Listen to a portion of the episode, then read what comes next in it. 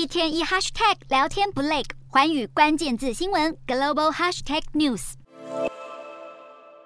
绿灯一亮，民众全冲到涩谷的马路中央庆祝，也没忘了红灯时要退回路边。日本民众之所以会那么兴奋，是因为日本在二十三日的世界杯赛事中爆冷击败了足球强国德国。不止在涩谷，大阪也出现了庆祝狂欢的人潮。日本政府也出动了专门维持大型活动秩序的 DJ 警察，可见庆祝的人潮之多。不管是在日本国内还是比赛现场，日本球迷兴奋的表情全写在脸上。高兴之余，在卡达的日本球迷赛后甚至主动帮忙收拾场内的垃圾，展现文明态度，赢得其他国球迷的赞赏。而日本队的教练则是勉励选手不要过度的沉浸在喜悦中，要好好的为下一场比赛做准备。当然，比赛有赢家就有输家。德国战败的消息传出后，球迷露出了失望的表情。这是德国继上次的世界杯败给南韩后，再次输给亚洲的队伍。德国下一站将对上刚以七比零碾压哥斯达黎加的西班牙，局面不容乐观。如果再输下去，恐怕就要创下连两届都没有踢进十六强的奇耻大辱。